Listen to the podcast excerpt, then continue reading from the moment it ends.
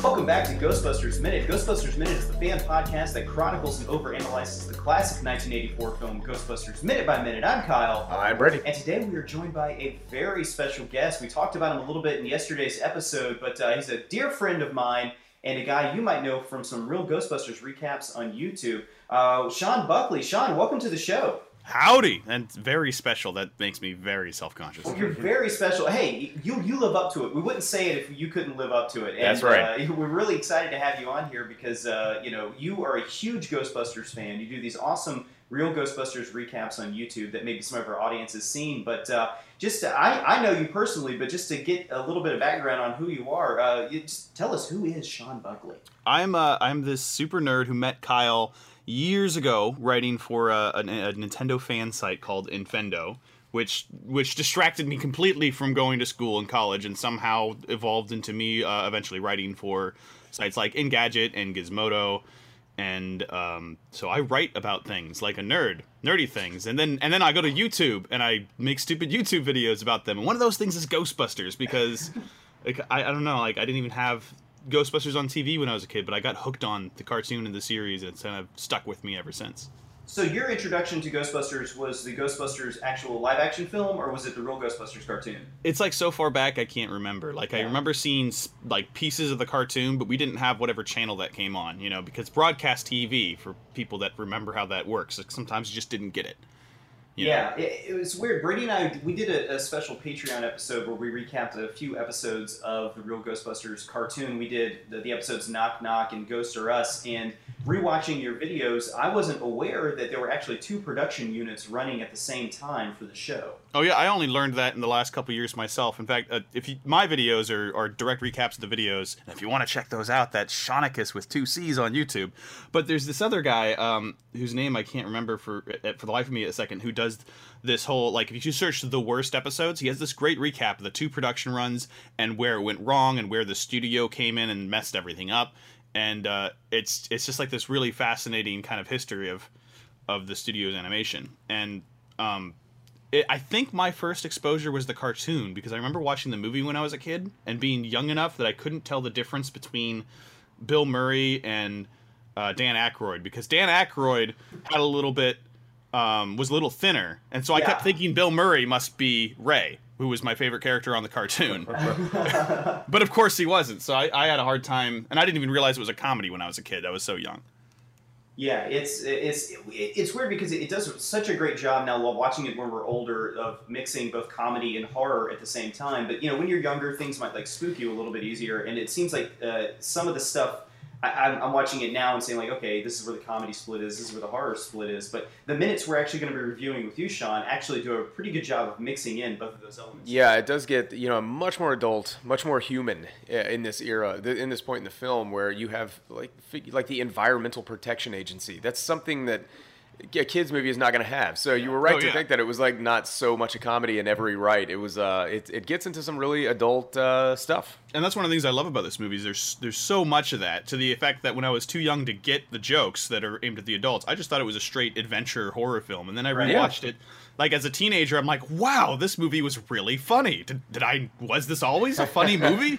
And it reopened the movie for me. As a kid, it was just like, these are heroes and I love them. And then when I became an adult, it's like, oh, these guys are amazing. And then I discovered Stripes and all the other Ramis and Murray projects that were just amazing. Yeah, it does hit on new levels as you age. And as you mature, you're going to start seeing, being entertained by a lot of the stuff that's, I don't know, the kind of more adult humor that's just under the surface of a movie about, like you said, the adventure and about heroes and everything like that. So this movie is appealing to several different generations in its own way. It's for them. Yeah. You know? When we had screenwriter Mark Landry on as a special guest, I think he even said that his knowledge of the universe kind of grew as Ghostbusters grew. So, you know, jokes like the menstruation joke that comes earlier in the episode, he just kind of accepted that as, like, okay, this is supposed to be a joke. But as he grew and learned what menstruation was, his growth and knowledge of the universe kind of expanded with Ghostbusters. So it's one of those things that you grow up with, but you also kind of grow with it. You know, grow into it. So. And I think it's great because that probably wasn't super intentional.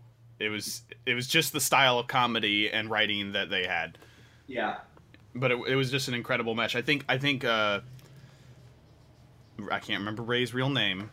Dan Aykroyd. Dan Aykroyd. Dan Aykroyd is a crazy man. Yes, yeah. But like, I think his love of weirdness and occult mixed with the comedy writing, it was just this wonderful accident. Yeah, and it's you know, it gives him such a childlike quality, which carries over to the Ray and the cartoon and the animated series. It's just I think if that wasn't present in the series for both the film and the movie, it just wouldn't work. Yeah, Ray Stantz is Dan Aykroyd.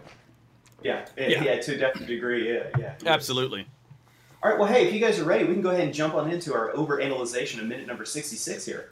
Now, in the previous minute, we saw the arrival of Walter Peck, EPA agent, to the Ghostbusters firehouse with his intent on shutting things down. At minute number 66, Walter Peck has his finger in Egon's face, and Walter Peck is waving that finger around and telling Egon what's going to happen. Walter Peck has told Egon that he is in violation of at least half a dozen environmental laws. As he scolds Egon, Vince Clortho mimics his mannerisms. At 66:06, Peter Venkman has arrived at the headquarters by taxi. At 66:11, we cut back to the basement of the Ghostbusters headquarters where Egon, Vince, and Janine are guarding the containment unit. Egon tells Walter Peck that it is a high-voltage laser containment system, and that he goes on to tell them that turning it off would be the equivalent of dropping a bomb on the city. Walter Peck tells Egon not to patronize him. At 66:17, Peter Venkman descends the staircase to the basement and says, "At ease, officer." Venkman tries to de-escalate the situation by telling the officer that there's been a misunderstanding and that he wants to cooperate in any way that he can. At 66:30, Peck tells Venkman to forget about it because he had his chance to cooperate, but instead he chose to insult Walter Peck. At 66:36, Venkman tells Peck that if he shuts down the protection grid, the Ghostbusters will not be held responsible for whatever happens. At 66:42, Walter Peck tells the utility specialist to shut off the grid. Venkman tells him not to. At 66:46, the utility specialist tells Walter Peck that he has never seen anything like the grid before.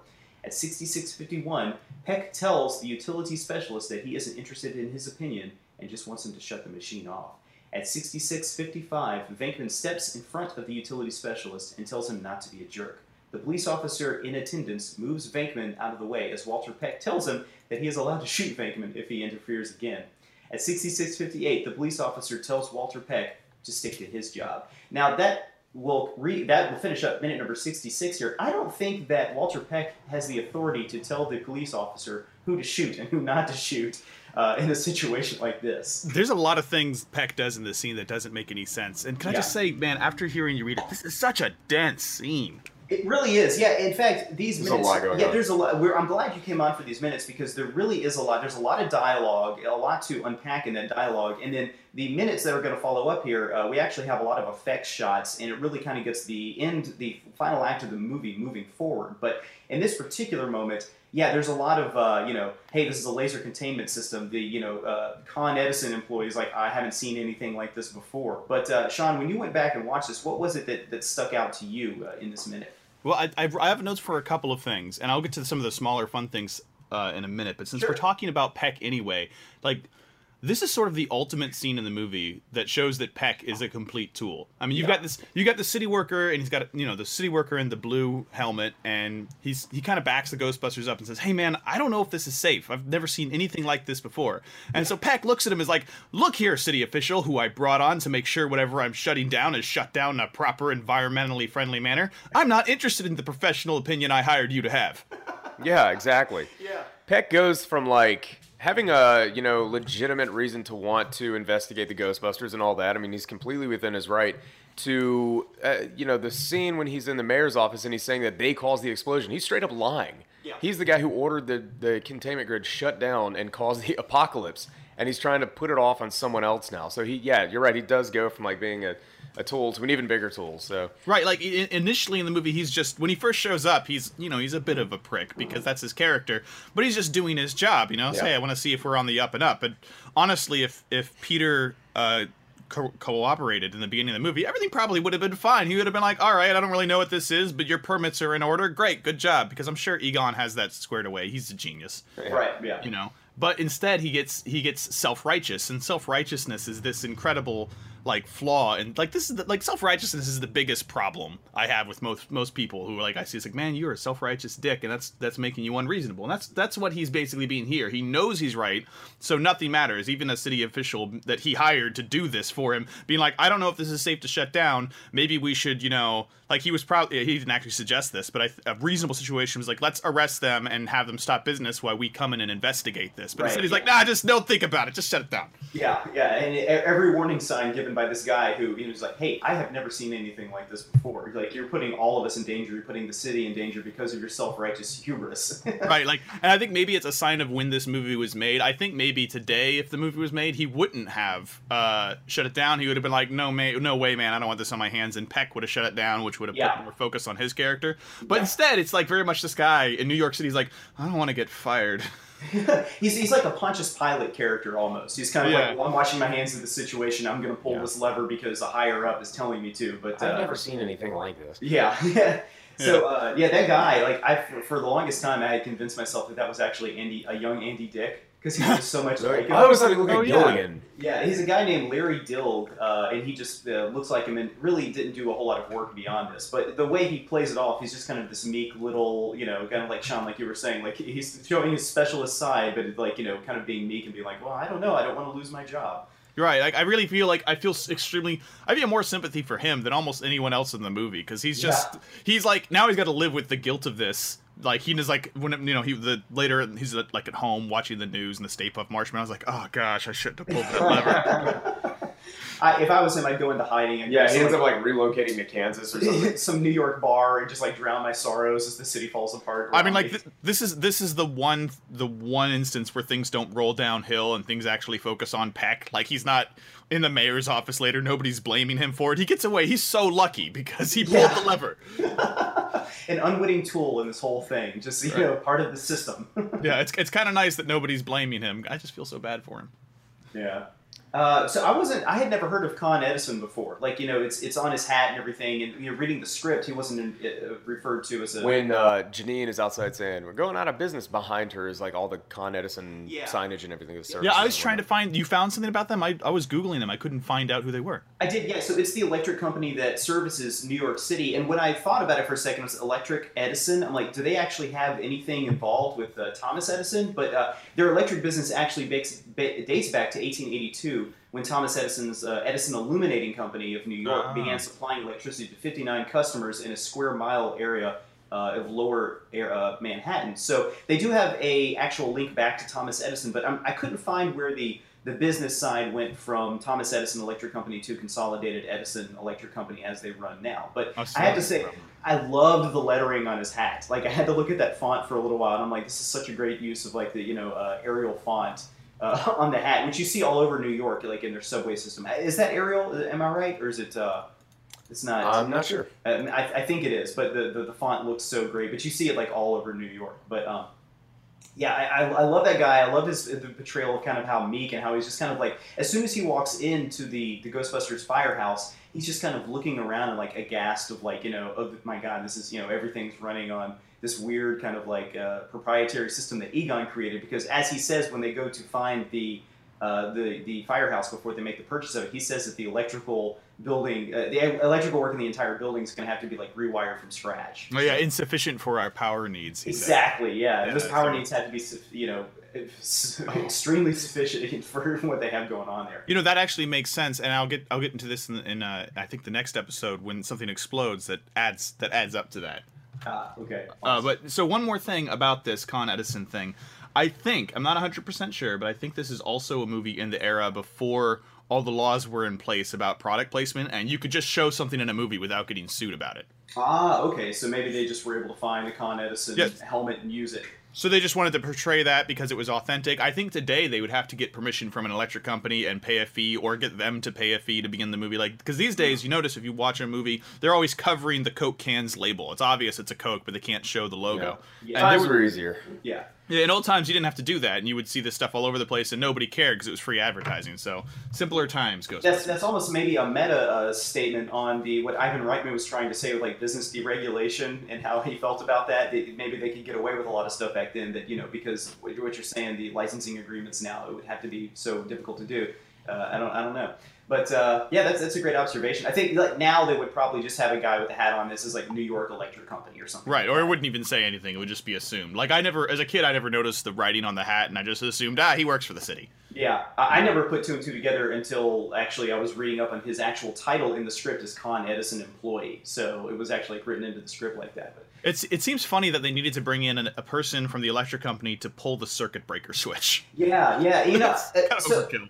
When Walter Peck was putting together the list of different divisions he had to go through to get all this stuff, you know, he pulls out the, you know, like a seizure of chattels and premises and all that. There was one, I think it was like use of public utilities that he would have to go through an extensive background, extensive like checks and balances to get the New York power system to check off on that. So it's weird that like New York, you know, I mean, every town does it, that they regulate their own energy use, but then private companies, you know, go about the actual servicing of that stuff. So it's interesting that they do have. So a lot of Peck talk. There's a couple other things in this scene that I don't think we want to miss out on. Yeah, it's interesting that they do go with like an actual, you know, electricity company like you were talking about, Con Edison, and also earlier in the movie they use an actual real estate service, a real estate company. So I just think it's neat that this movie's like that's really using, accurate. Yeah, using those things to give it that. There's a level of authenticity to this movie that that they really strive for. Well, they did actually shoot it in New York because it wasn't as expensive to do it in those days. Right. You just can't do it now. Yeah. It's that's why I think in Ghostbusters 2016 they ended up like shooting in Boston because of the I think Boston, Massachusetts might have a better tax film credit thing too. So, but yeah, you got anything else for this minute? Yes, one more thing. Sure. Before we move on, this scene is a really good example of the acting treasure that Rick Moranis is. Oh my God, isn't it? He's doing such great non-dialogue, like physical stuff. Right, he's like, not eating up the screen at the same time. Yeah. He's not even narratively necessary for the screen, like for this scene, but it's a treasure that he's in it. It's wonderful. Like he's miming everybody, pointing, and it's great. And whenever they go to cover the containment unit, you know, with the Walter Peck and the Con Edison employee are moving in on it, he's like, he's looking at them, like you're saying, he's mimicking them. Yeah. He's looking at what they're doing. He's like, okay, I need to be like having my arms out here. Which is funny because we talked about in a previous minute that Vince Clortho doesn't seem to be as evil of an entity as Zuul does. Zuul is there to usher in the coming of Gozer, but Vince is kind of like this. He's kind of this happy-go-lucky dude, you know, he has this mission statement, but he doesn't mind hanging out with Egon and Janine and just kind of playing along and just smearing pizza on his face and stuff like that. Oh, yeah. So, he's like not all together there. He's sort of like Gozer's idiot best friend. Exactly, yeah. It's like, you know, I've got Zuul, who's my, you know, second-hand lieutenant, but Vince Clortho is kind of just, he's my cousin. You know, he's not quite bright, but he's a good guy, so we're going to give him a high-paying job here. He's a good boy. Yeah. he could do the work, and I trust him. Exactly, yeah. He means well, poor thing. But yeah. All right, great. Well, Bertie, you got anything else for this minute? That's it for me. The only one thing I have is just a note that I came across watching this is that Sandra Bernhard was the original actress who was going to play Janine before Annie Potts was hired. And, weird. I think Annie Potts does such great work in this movie, but it would have been interesting to see Sandra Bernhard in this because she's a very like New York actress, you know. But, that's really interesting. I had no idea. Well, I guess I got to wrap up minute number 66, so we're going to move on tomorrow to minute number 67, where Sean is going to join us again. But Sean, just real quick, can you recap again where it is people can find you on the internet if they're looking for more of your work? If you want to find me on the internet, or on Xbox, or PlayStation, or Nintendo, or any of that, you can find me as Shaunicus, S-E-A-N-I-C-C-U-S, Shaunicus with 2 T's, on everything. If you see another one, it's probably me. Awesome. All right, great. Well, we'll be back tomorrow for minute number 67. For Sean, for Brady, and myself, we're here to remind you that death is but a door, time a window. We'll be back. Ghostbusters Minute is a fan-supported podcast. To become a patron of Ghostbusters Minute and gain access to exclusive weekly bonus content, visit us at patreon.com/GBMinute. If you like the podcast, then leave us a review on iTunes. You can contact us at ghostbustersminute@gmail.com and visit us online at ghostbustersminute.com. Facebook.com/GhostbustersMinute, Twitter.com/GBMinute, and look us up on Instagram at GhostbustersMinute. Our theme song is Ectoplasm by Audionautix, which is licensed under the Creative Commons Attributions License.